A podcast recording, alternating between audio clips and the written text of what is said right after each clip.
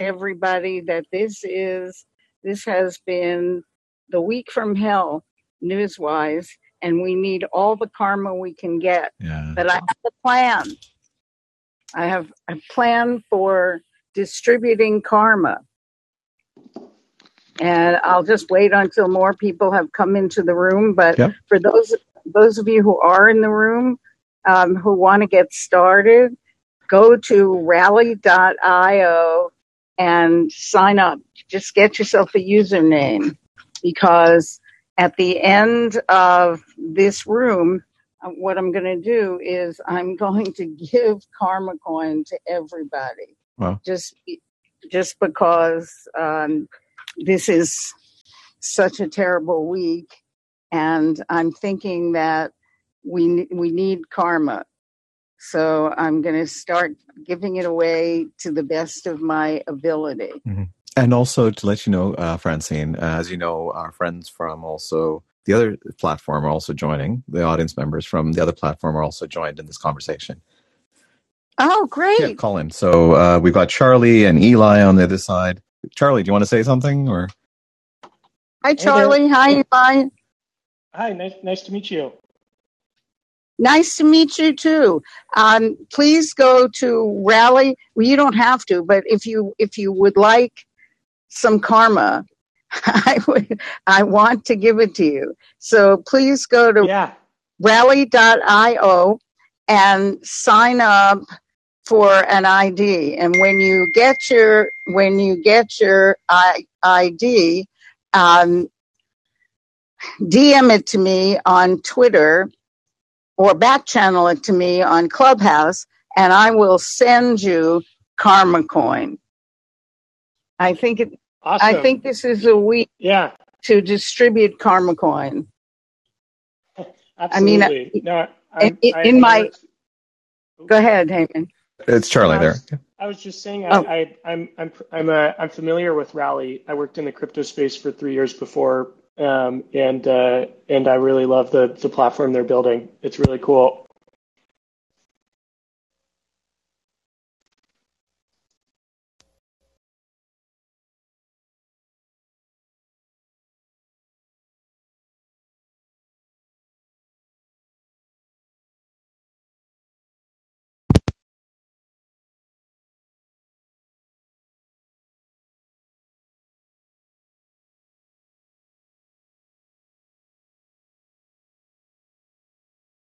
Not sure if there's there's uh, any audio going on, but unable to hear anything on the call-in side. Yeah, very sorry about that. I just, uh, I'm not sure what happened. The hardware just failed. Uh, somebody zapped me. Sorry about that. Oh no, So Hardware I, all we heard was you worked in the crypto space. we all we heard was we worked in the crypto space and you were where at Rally. Okay, yeah, well, no, just big big fan of the the product and platform that they're building. Perfect. So I'll, I'll definitely I'll definitely do that. Yeah, get yourself a rally ID. Most people who um, come to this room have no idea what crypto is or, or rally or karma, but I have a coin called the karma coin and the and the karma coin um, is a coin that I invented or created or minted or whatever uh, verb you want to use so, so that I could remind people that we get back what we give out. And this is really a, uh week to a week Hi, to Cheryl. to remember that. So Absolutely. we need we need to uh, give people karma, and I'm willing to do it. I can't do it if you don't give me your rally ID. So one, once more, I'll say it: rally.io, and um, get just get yourself a rally user ID and back channel me. And after this room is over, I'll be doing a mass distribution Mhm. of kar- karma to everyone who wants it. And I just want you to hold on to it and use it for um, just remember me and remember the whole idea of getting back what you put out because that's what it for what it's for and i'm kind of wanting to um, get into the subject of this um, this this week's discussion, but I was hoping that Thomas Tejo would show up Hmm. because he can you ping him? him in? Sure. Yeah. I'm, I've seen him online today. I don't know if he he said he would come. Yep. Hi, Rebecca. How are you? Hi, Rebecca for the Blacks. Oh yes, Rebecca- Hi, Rebecca for the Blacks. Yeah. So, Ah. and for for all variations of diversity. So I'm here. Yay! Rebecca, I met Stephanie for the Blacks yesterday. Um, she lives in Scottsdale. Queen Yeah. Queen of Clubhouse culture. Um, let's see, what's her name? Uh, Stephanie Wise- Simon. Wise, Heartwise Mystic. Hmm. Are you talking about Stephanie, uh, the, the who works for Clubhouse, or another Stephanie? No, another Stephanie. Hmm. And which Stephanie is this? Her name is Heartwise Mystic. Her clubhouse name is Heartwise Mystic. Anyway, so, so at the end of the, of the last room that we had, we Thomas Te- Tejo, I hope that's the right way to say his name, had brought up the subject of diversity with respect toward expanding our definition of diversity because he's um, visually impaired. And his comment was that we judge everybody and make all our our decisions on sight and we've we've and I can't put it as well as he did, but he was really really good at explaining that when you use sight as your first sen- sensory modality, you get one picture of the world. I think it's almost kind of like using one language or another language. Um, but you need, you know, you would want to look at things in your world with other modalities before you come to decisions and judgments. And I thought this was such an incredible subject that I wanted to see what people had to say about expanding the whole category of diversity so that it not only includes what we usually think, which is um, racial diversity or gender diversity or even age diversity, but there are a lot of other kinds of, of diversity. And go, Rebecca, this is for you.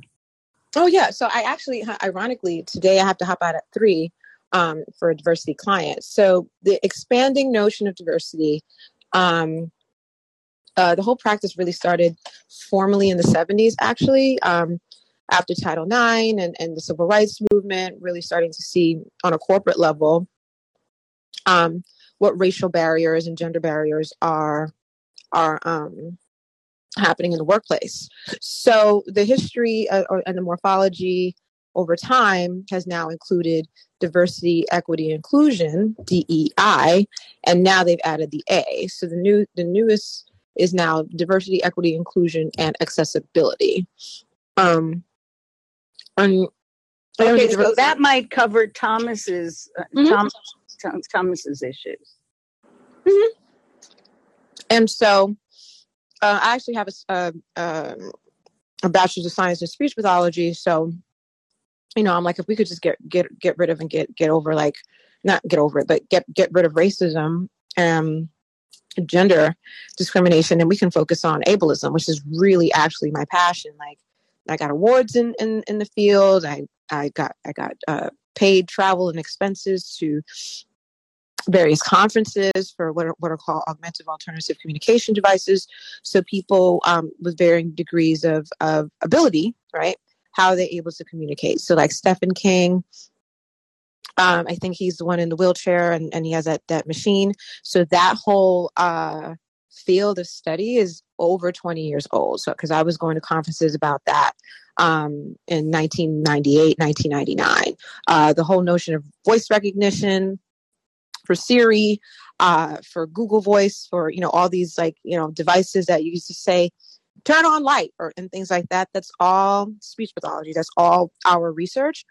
Um, so speech pathology is a very broad field, uh, but ultimately it is to allow for people of varying abilities to be able to communicate, um, whether they it's hearing issues, um, sight issues as well, and also what what's called receptive communication skills. So, um, uh, for whatever reason, traumatic brain injury, stroke, um, and other and other disorders that people for, for whatever reason can't understand what you're saying. And then what's also called uh, expressive communication disorders which is what people mostly associate with the field of speech pathology which is um, stuttering right? Like that that's usually when people say oh speech. Uh, right aphasia. Yep. sorry stroke post stroke these are speech difficulties. Mm-hmm. so there's a lot of neurodivergency actually. You can really rope in all the neurodivergency yeah. is, um, well, that's what I was thinking that we could rope in, you know, a lot more neurodivergencies. And I was wondering what that would mean for Clubhouse because my guess is that we have a lot of neuro and I know this from, you know, some of the rooms that I go in because I go wandering around to various rooms and and a lot of the people that get kicked off this app strike me as neurodivergent, mm-hmm. you know, and they pay a penalty for mm-hmm. that mm-hmm. that neurodiversity. Mm-hmm. Yes. Mm-hmm. Well, if if I can, this is Rebecca for the Blacks. I think um, if we're going to talk about this, we also not need to do it in practice and not just in name. So, uh, thing number one is we should say what our name is, so that people who are using all types of transcription um, services, uh, and then people who like like me, let's say I'm cooking and I'm not looking at the screen, so I don't know who's talking. So we start with our name, and then we we end with I'm done speaking. It's not just some clubhouse weird thing. It, it actually is best practices and then also it's really hard for people to understand the flow when other people are interrupting people so i would suggest that um, we just let everybody finish their thoughts so that it's clear to everybody who's listening and for the transcript or whatever like oh okay that person's done and then the next person shares. So i just wanted to share um, that. But in terms of like diversity equity inclusion and accessibility yes I, again like i'm very passionate about it. Um, unfortunately, I don't get to flex that muscle as much as I would like to um, because I'm, you know, waist waist deep in in you know racial diversity. Um, however, uh, it is it is a huge passion of mine. My brother actually had um, speech language disorders as a child, so you know that's what opened me up to the whole notion of speech language pathology to begin with. I was like, wow. Like, this is really, you know, I, I like loved it. You know, I was like eight, nine, ten years old. Like, oh, that's what I want to do. Yeah.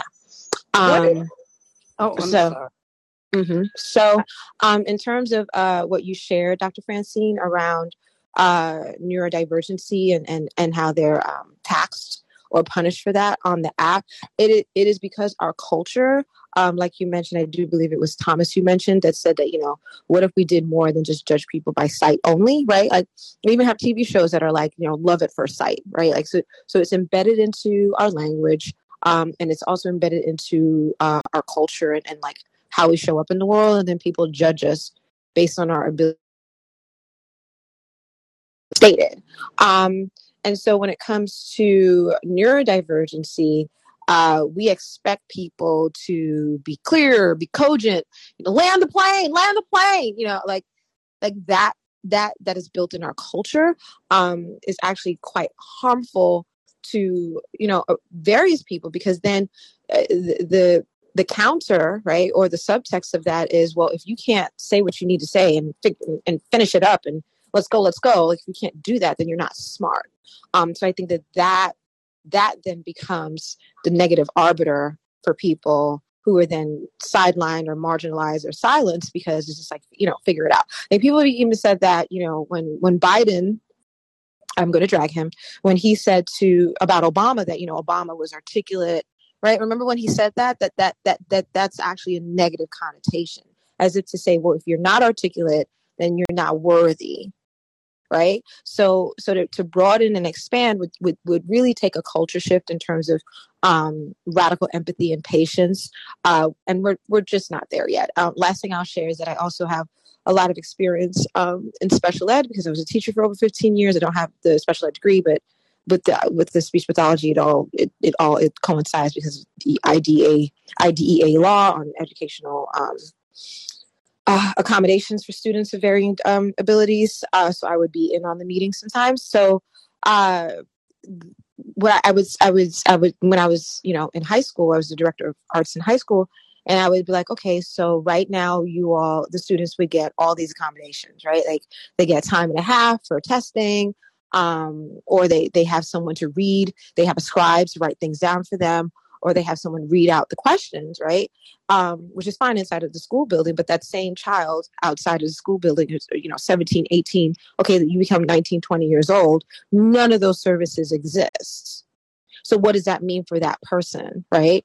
Then there's so they go from a very scaffolded, you know, carefully um, co-created, curated world to accommodate them to a world that's going to look at them like, hurry up, shut up, let's go, right? So, what does that mean for the driver's license? What does that mean when they're applying for a job? What does that mean when they have an interview? So, our whole entire society is skewed towards right now, right now, let's go, right now. And then, if you can't do that, you're stupid, you're not worthy of this job. And so, there's a very negative skew to people who do not fit this very narrow definition for what it means to be proficient. So, that that is what I wanted to share um, in terms of ex- when we really think about DE, DEIA, right? Um, you know, again, I do diversity. So, so what I say is that we're co-creating safe spaces, right? We're all in it together. We either we either are co-creating a safe space or we are co-creating a safe that is not safe, a space that is not safe. And that can happen on Clubhouse. That can happen in a work environment. That can happen in schools. That can happen in any space that is more than like two or three people, right? Um, and so with that like it, it would it would it would need to be a culture shift right? And we could view clubhouse as a microcosm to the macrocosm of how we can co-create safe spaces that don't um, disproportionately uh, benefit people that can speak really clearly really quickly and very cogently right? Which which is a skill that i have.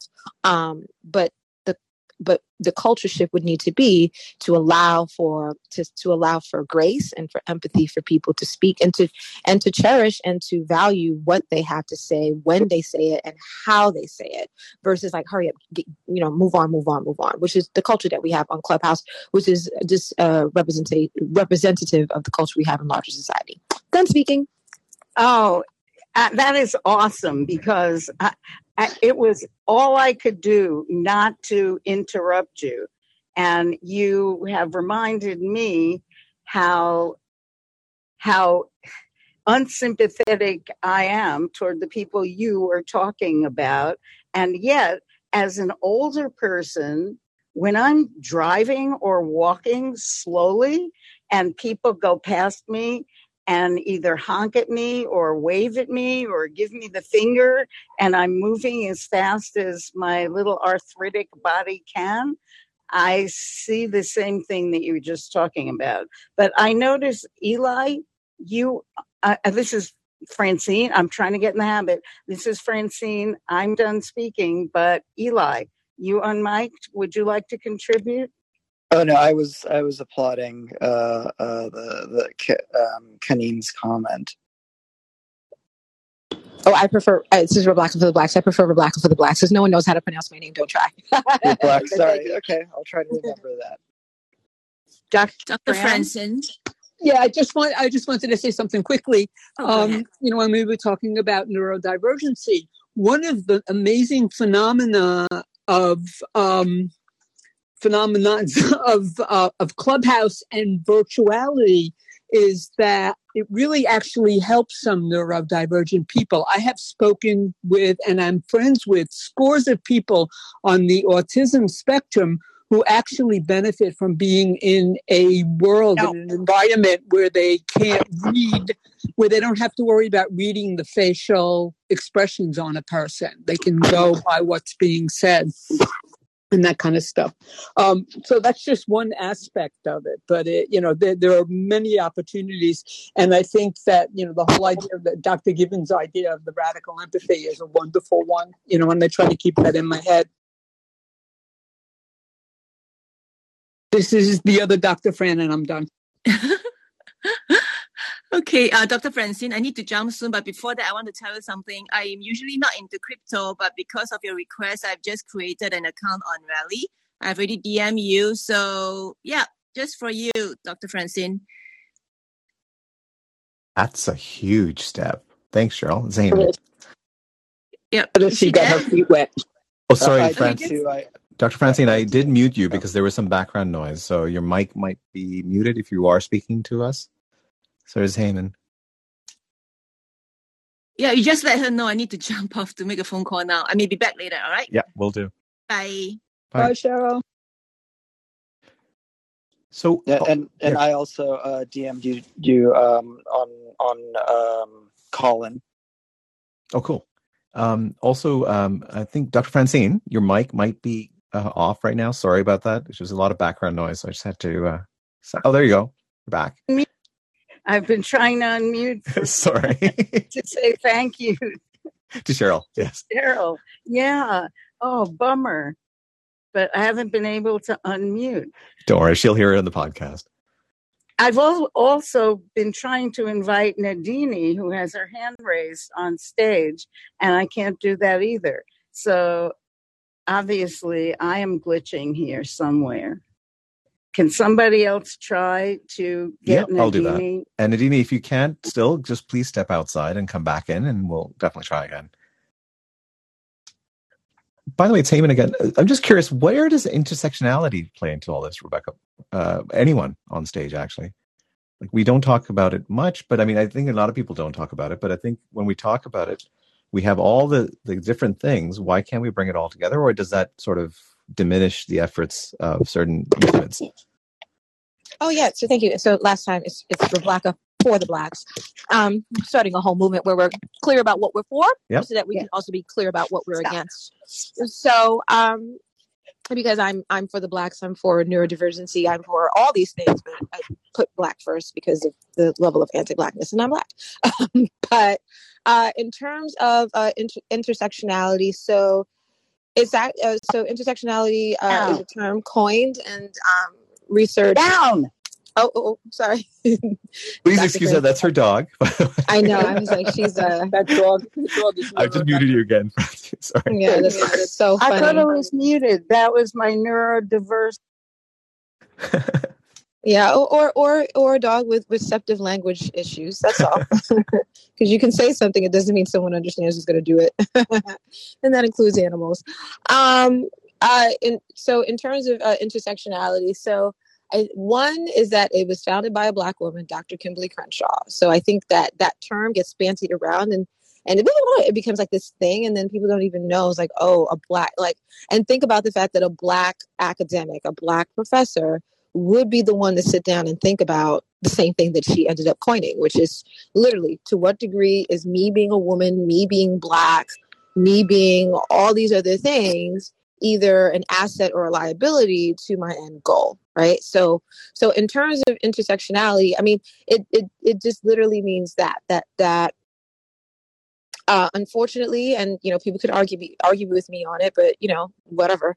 it's like it's it's clear as day and evident within Western society that the, that the the standard and the person that is most privileged or ability to pivot or do something wrong or be forgiven or just get to a yes, right? To get a new job or a new promotion or more money or raise, whatever it is, is a white man, right? So we live in a racist world, we live in a misogynistic world, we live in a homophobic world, we live we live in a transphobic world, we live in a world that doesn't value you based on your age. They, we and, and you know there's other cultures, um, you know there's filial piety, there's there's there's ways in which the older you are, the more revered you are. All around the world, there's there's cultures who like revere you, revere the elders.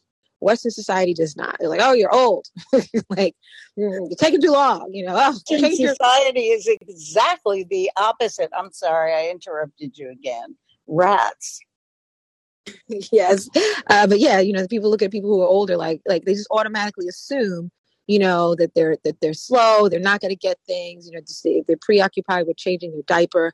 Uh, we're very dismissive as a culture um, to the elderly. So all of that isn't just you know little quirks, you know, little like you know, like a, a Simpsons episode playing out between Homer and, and Homer's father. You know what I'm saying? It's it's not it's not a joke. It actually has real consequences in terms of how much people are getting paid, how how, how you know the disproportionate amount disproportionate amount of people that are that are hired or promoted. Like it, there there are real consequences to what may seem like societal quirks or mores that we're just like, oh yeah, this is what we do. Yeah, we just make these jokes. No, like these are not just memes. This is it. It, it means something.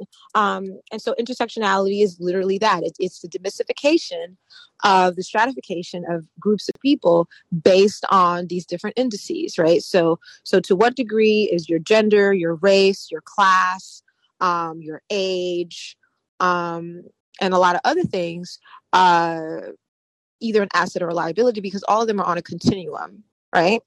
The younger you are, the better the whiter you are, the better, right? The maler you are, the, the cis maler you are, the better. I mean, that's what intersectionality is, right?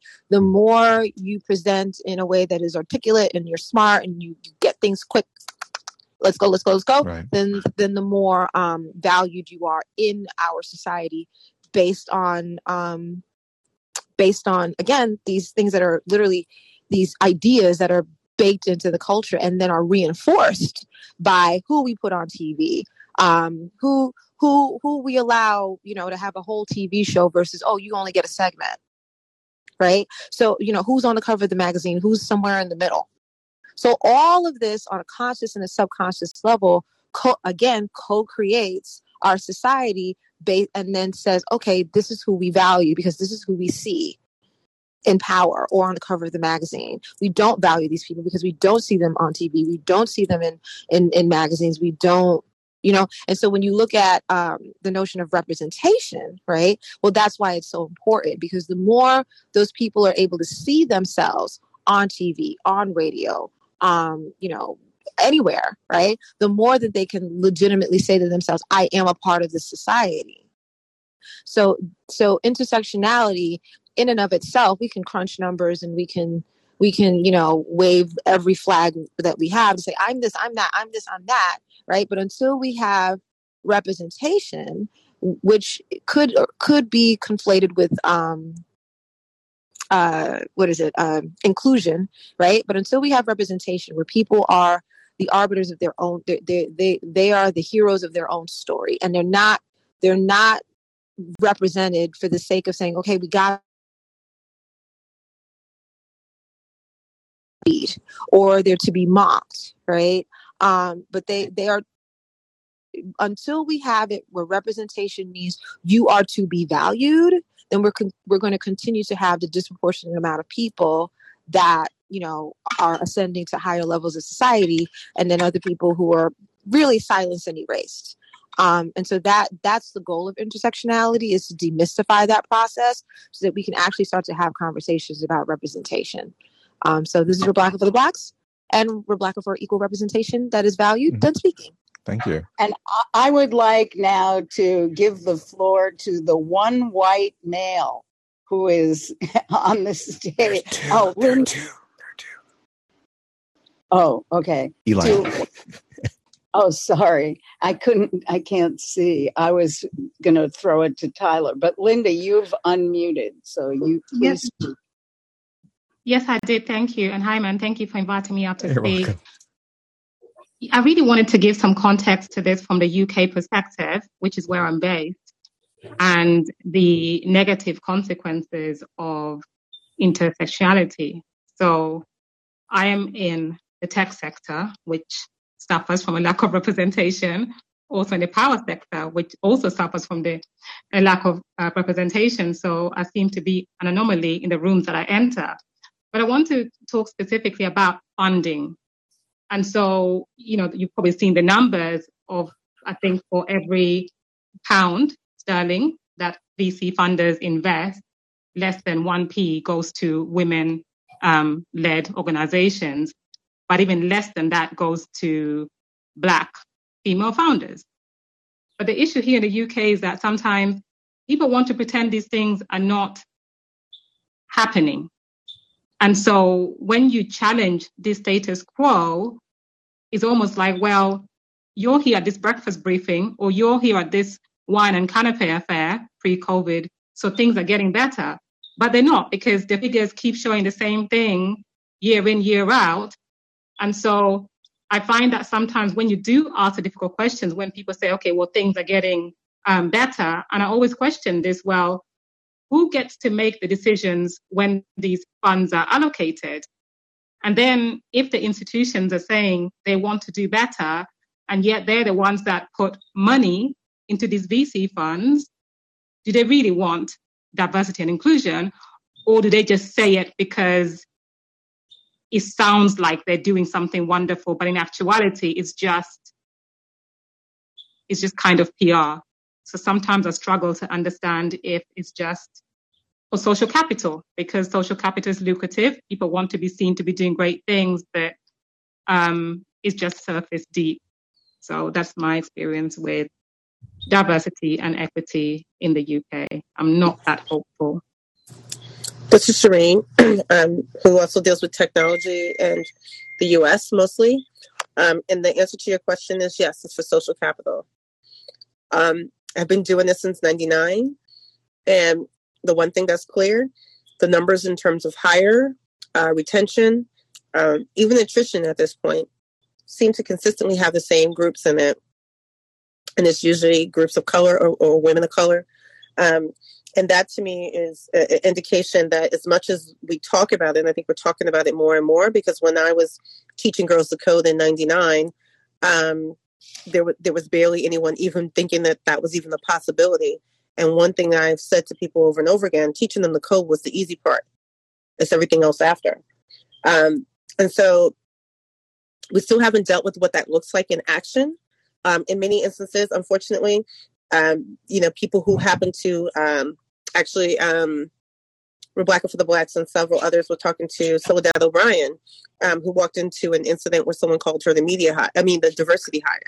Like the part of the expansion of this conversation about diversity is when, if you happen to be black or brown, that somehow you're there for the diversity hire and not there for your expertise, and that sort of um, gets included into the discussions that we're not always having. Um, that's how they treat it by their teams. That's how they're treated, even even when they have an expertise that is equivalent to what their degrees actually say.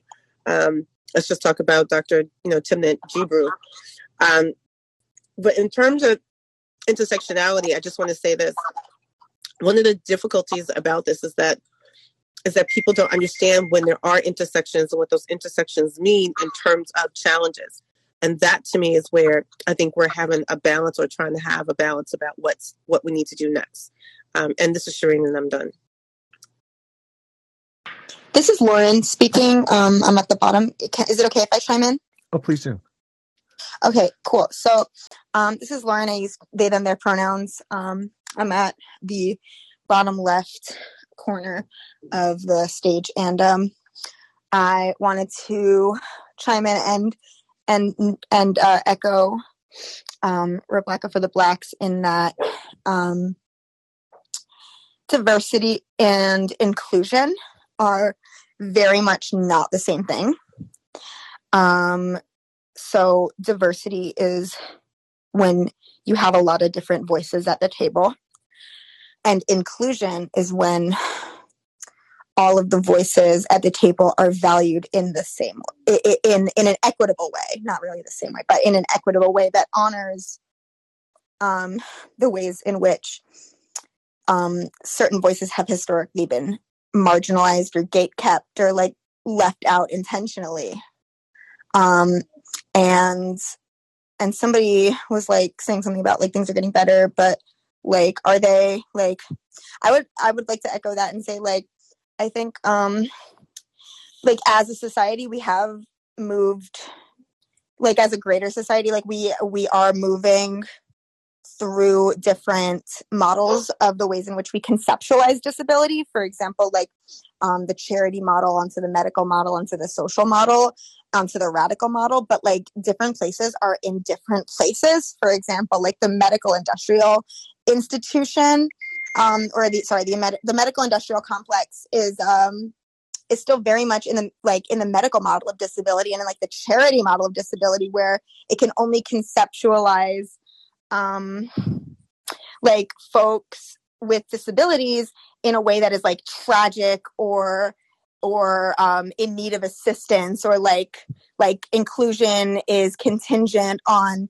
an ability to assimilate um, into the quote unquote mainstream.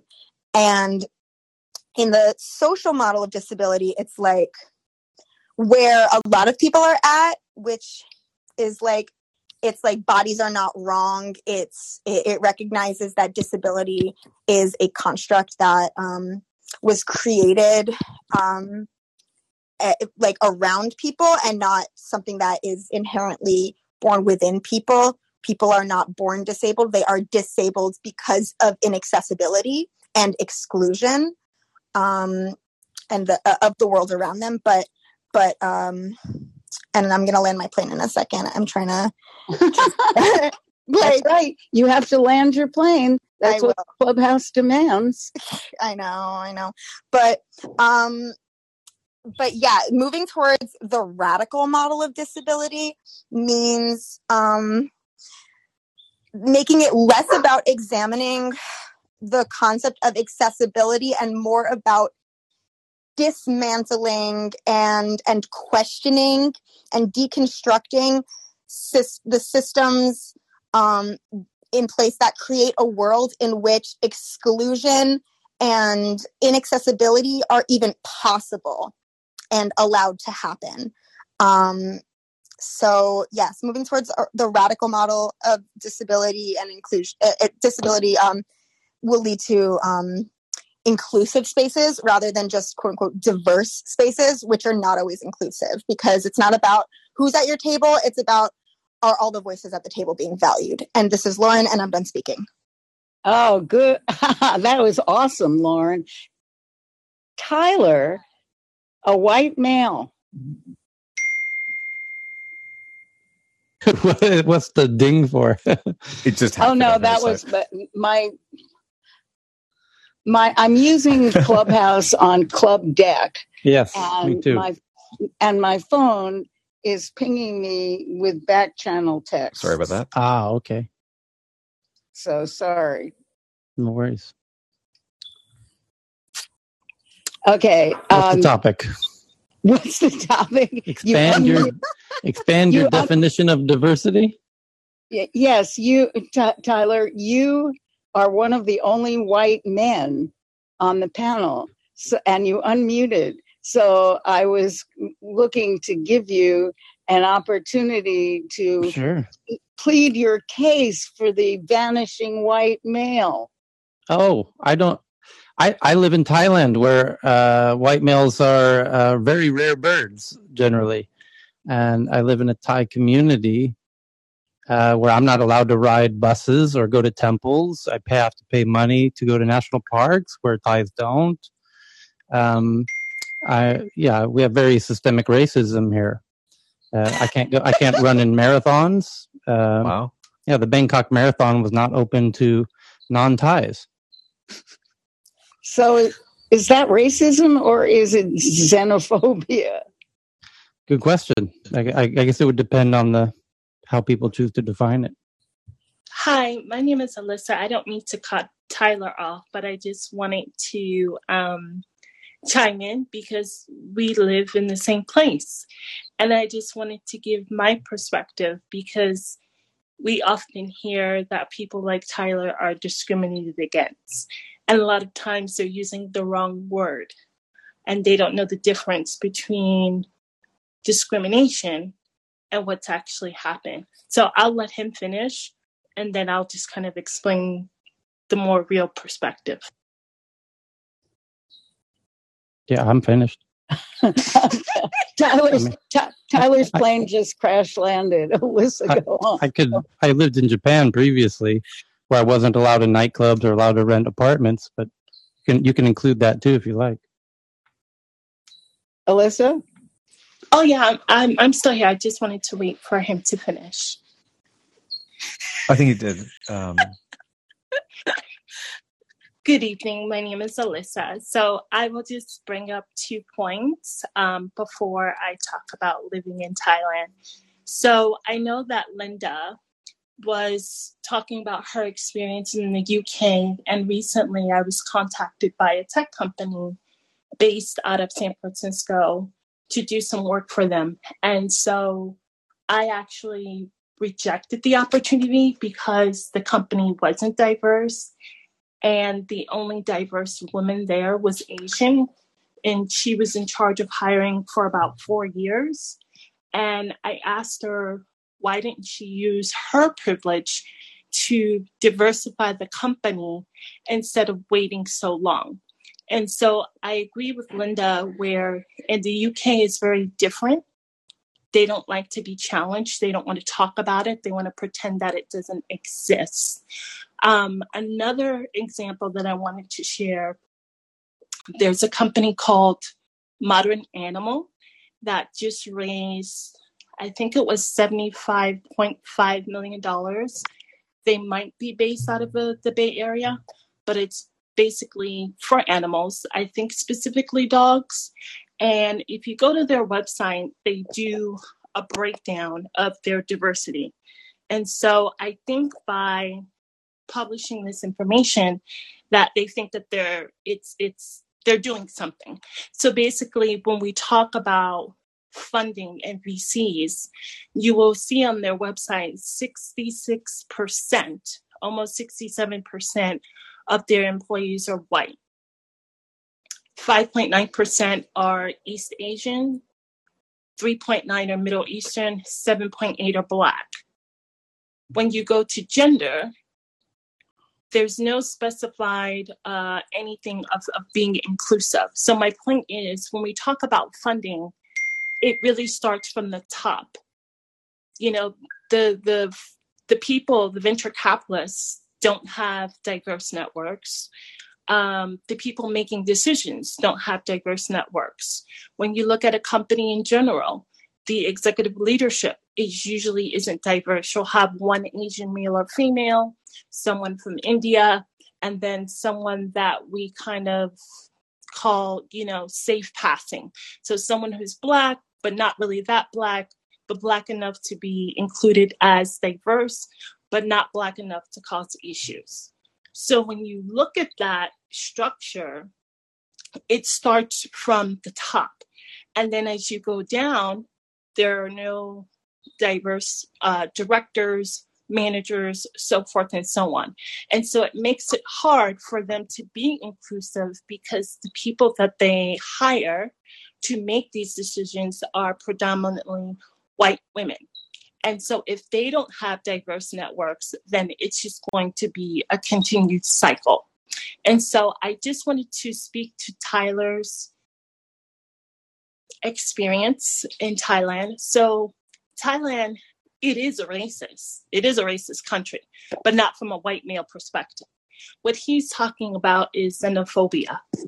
But at the same time, if we can be honest, white men are the king. If you're coming from the UK, if you're coming from the US, we all know why usually white men travel to Thailand. They use money to spend on prostitution. They use money to go have girlfriends and get married and create families with women who are beneath them. They are not equal when it comes to education. They are not equal when it comes to um, life experience. They're not equal when it comes to finances. So when that happens, and they're spending their money, they're creating families, they're opening up businesses, they're they're employing local Thai people. They get mad because the locals don't want them in a race. That's true um, that's not a big deal. That's just their race. They get mad when it's pushback. So when they come to a country that is catered to them in, in, in most ways, but when they're told that they can't do something, then it's called racism. Racism is a whole nother level. They're not they're not experiencing racism. They're experiencing they're experiencing xenophobia. Yeah, I don't think. Uh, I, just for clarity's sake, I mean, I think I don't think the racism or xenophobia was brought up by Tyler. It was brought up by Francine in this conversation, right? It was just a Um, general I'm conversation. explaining. Yeah, Well, sorry. Go actually, she clarified. She said that doesn't sound like racism. So I'm clarifying why Okay, it's not thanks. racist. Okay, we have an awful lot of people on stage Sorry. and 15 minutes left. So he- here's, if, you don't mind, here's what I would like to do. First of all, I'd like to announce that this is the Karma Club, and we are talking about expanding our definition of diversity. We have some awesome experts in the room and on the stage, and we aren't going to get through everybody by 12 o'clock. But there is always next week, and I cannot imagine a better topic to continue because this is basically this this and I'm going to say it flat out. This intolerance for diversity is what is screwing up Clubhouse because we have a hugely diverse community and a whole bunch of people who don't really know how to deal with that diversity and therefore are causing you know huge huge huge problems for each other and getting each other thrown off the app and, and making people not feel safe and you name it it's happening. Anyway rohit i'm going to ask you whether you would like to contribute something because i was back channeled that you have a book coming out Thank you so much. Yeah, I, I am really uh, excited to, to talk about this book only because it's not just me. Um, I've got a, a co-author, um, Jennifer Brown, who many of you know, and then Hi, got another. This is Shireen, digital sister. Hey, DC. hey, Hi. how you doing? Good to hear you. Um, and uh, we've got six contributors, and we brought in uh, 12 sensitivity readers, and we've got 200 perspectives. And this book is just all of them together. And I love this topic because expanding our definition of diversity is really what this whole book is about. And so we talk about topics that a lot of times you don't hear in the context of the word diversity, like ageism or disability. Um, and some of these things are really, really important to the idea of expanding our idea of what diversity means beyond just race or gender. I mean, obviously, those are important also. Um, and so I love this idea of trying to bring those perspectives together. And one of the analogies we use in the book is if we keep fighting these fights individually, it's as if we're running this relay race and nobody ever hands a baton to anyone else. And you're never going to make progress that way.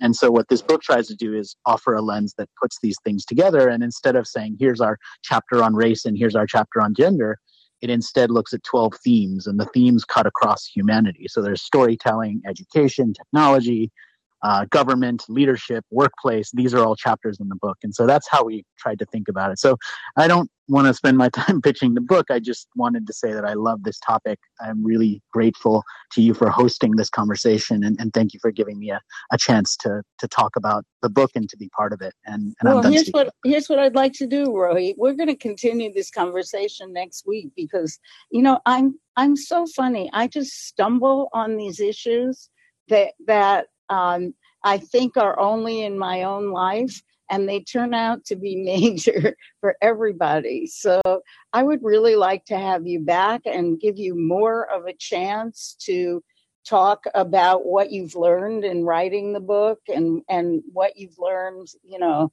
so please take that as an invitation and if you accept i will put you on the on the um, club you know guest fancy vip whatever it's called now they just changed everything so I would be absolutely honored. Thank you. all right you're on marlon you're un unmiked talk to me marlon Hi, this is Rebecca for the Blacks. I'll um uh oh yeah, he's just DMing me now, so he might be able to unmute shortly. But um He's unmuted. yeah, though. Rohit, I also uh, and I waited I waited uh to, for you to finish, but yeah, I also uh, consult with Jennifer Brown um and know Robert Bevan really really well. Um he mentors me, so welcome, welcome. So Jennifer Brown is Good People's. eager to dive into your book. So, in that time, Marlon, are you able to unmute now? Marlon was Okay, unmuted. great. Hello, everyone. Hi, Marlon. Hi, Marlon. Hi. Hi, hi, hi, hi, everybody. Uh, glad to be here. Um, uh, I just want to make a, first off, a uh, hello to my good friend uh, uh, for the Blacks, uh, amazing uh, Sistren. And Tyler, man, you cracked me up, bro. Um, uh, oh, boy. And then I looked at your picture and I was like, is that Bill Burr? That might be Bill Burr. this guy's definitely a comedian. Um, anyhow, uh, based on the topic, uh, I decided to look a couple things up. And, um, you know, uh, quite often these days we just throw words around, and the words are almost like buzzwords, you know, catchphrases and what have you. And to be honest, we don't use these words uh, properly uh, too often. And I guess it kind of depends where people are from. Um, but at the end of the day, uh, uh, you know, be it be it um, let's start with the negative ones first. So racism, uh, systemic racism, because there is a difference, uh, xenophobia, um, and and even uh, what's considered economic nationalism, which uh, I'm not sure if everyone is familiar with. Um, all of these, at the end of the day, have to do with some form of preferential uh, treatment towards uh, one um, type of people. Okay, and if there's preferential treatment for one type of people, that means that there is unpreferential treatment for another type of people, and that could that could be the majority, and it could be the minority as well.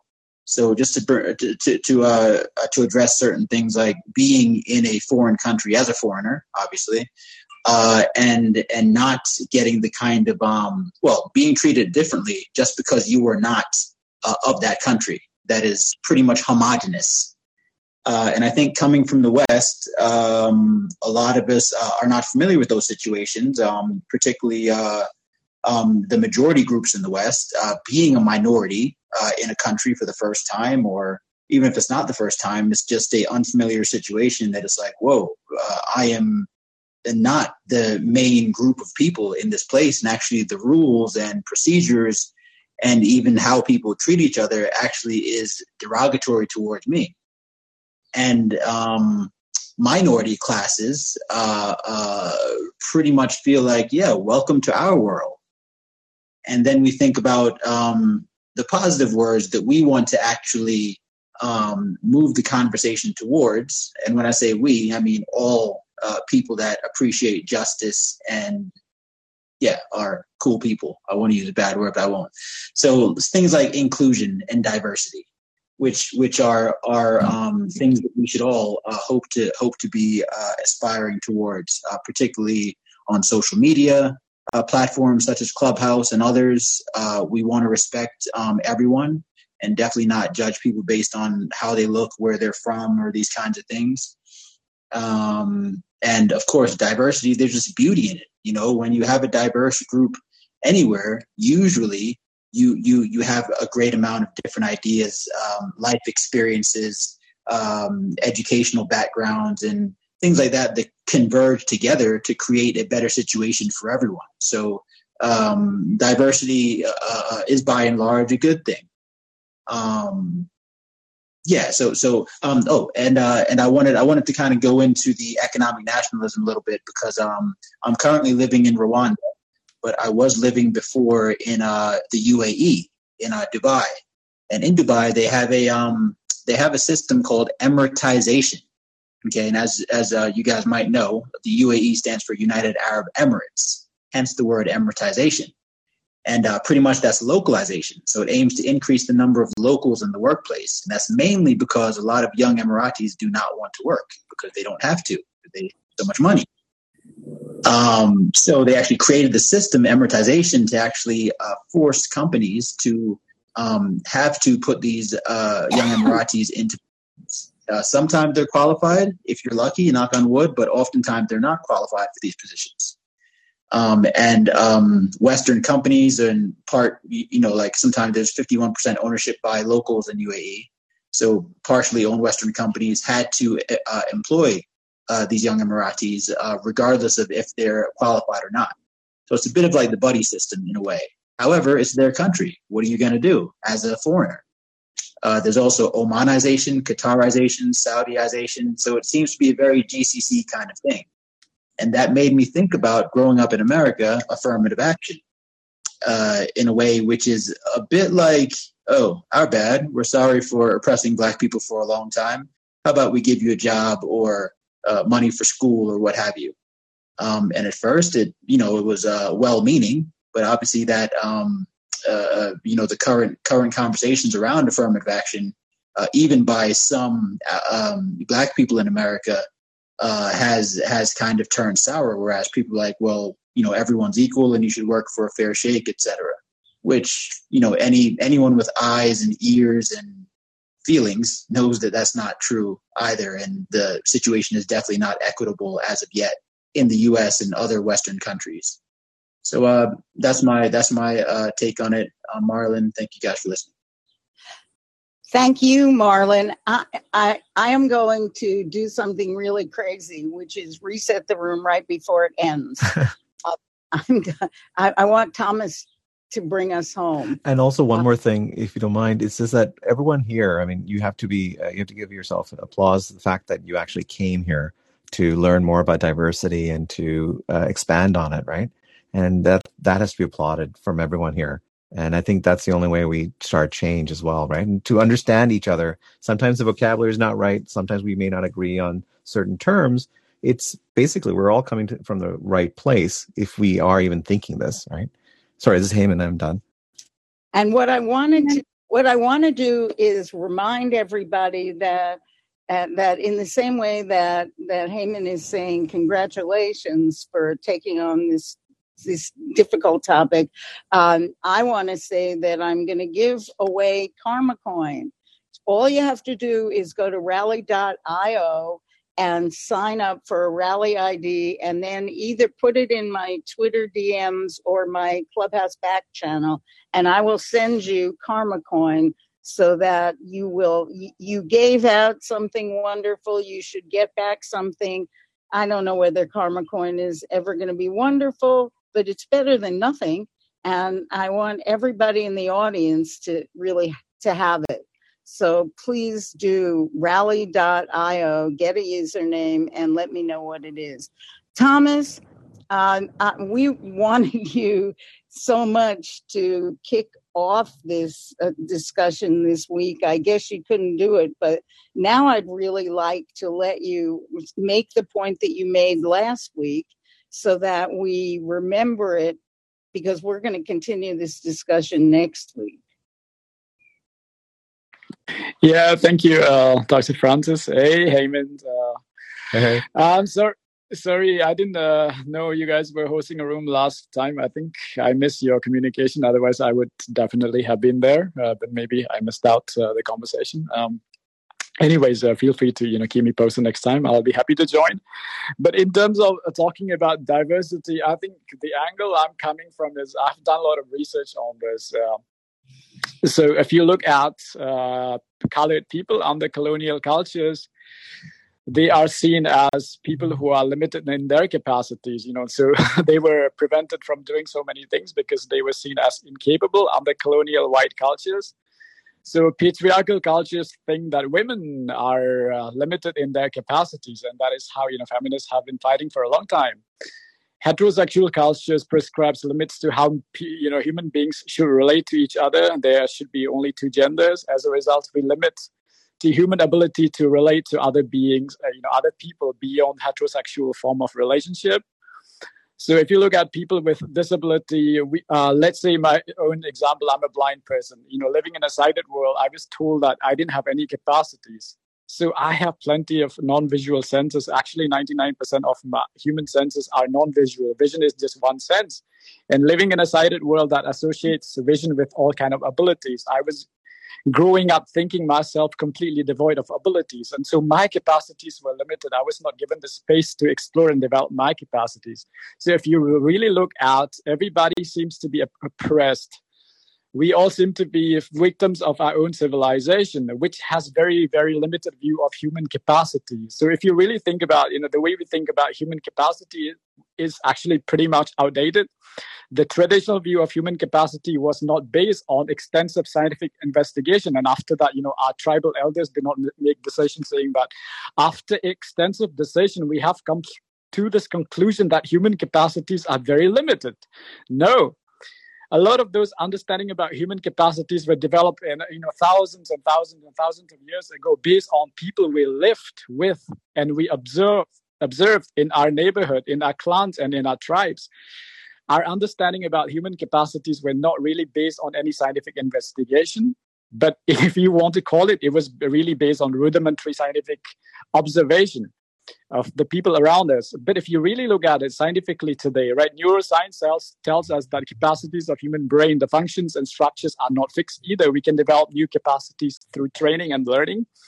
And if you look at the laws of evolution, the capacities of the biological systems are unlimited. They are not immutably fixed. If they were immutably fixed, we will not be able to evolve and adapt to living in different circumstances and environments, and we would not be here today. So I think we have a very limited human view of human capacity, which is the basis of allow not allowing us to think of humanity as a diverse community. It expects us to conform to narrow mode of being and functioning in the world, completely ignoring that biological systems and their capacities are plastic uh, and they are completely open. So I think we need to begin to build a culture that is much more scientific, that gives everybody the space to explore and develop diverse capacities that are inherent to the plastic natures of biological systems. And that kind of a society with open view of human capacities to develop different capacities that might be native to your body, that will allow you to develop functional capacity or ability to relate to other be- beings, other human beings, uh, relationships. So I think that open view of human capacity, which, which is much more scientific, is the need of the day to build a future that would respect diversity, not just tolerate diversity, but enjoy and celebrate diversity. I think there's a need for us to begin to lay the foundation for a future that has open view of human capacity, gives everybody the space and ex- to explore and develop diverse capacities, to tap into the plasticity of biological systems.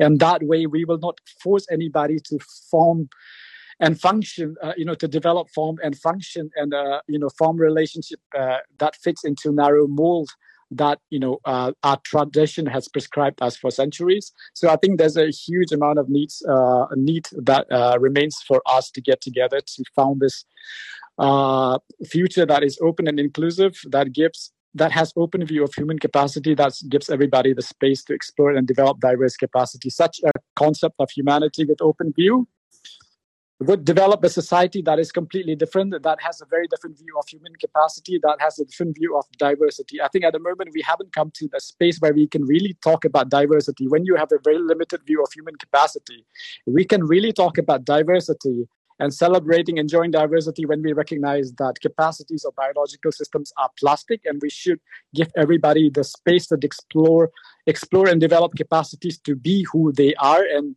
function develop uh, function uh, develop functional capacities that are native to them. So I think the need of the hour is to realize that our capacities as human beings, whether you are black or white or disabled or man or woman, under traditional culture with its you know outdated view of human capacity, very narrow view of human capacity, we are all repressed. Our capacities are not given the space to be developed, and we are not given the space to develop our diverse capacities. As a result, we really don't respect diversity. Diversity is not what we inherently respect and value.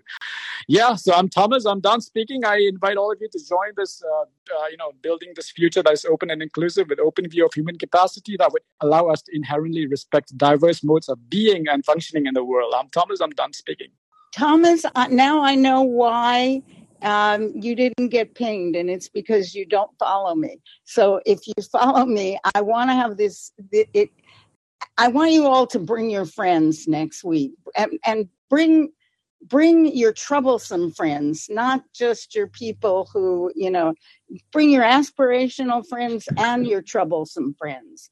Because I think we need to make this conversation bigger I love this conversation. It's what I it's what I'd like to do with the rest of my life, to be honest, is leave this in the hands of all of you who are younger than I am and can really work on expanding our view of our own capacities. So thank you very much for coming. Claim your karma coin by going to rally.io and getting a username and letting me know what it is. And I will see you next week. And Thomas, if you follow me, I will put you on the stage from the very beginning of the room. Thank you. I will. I will. Thank so, you. Thank you all so much. Thank you, Dr. Thank Francine. you. Thank you. Take care, all.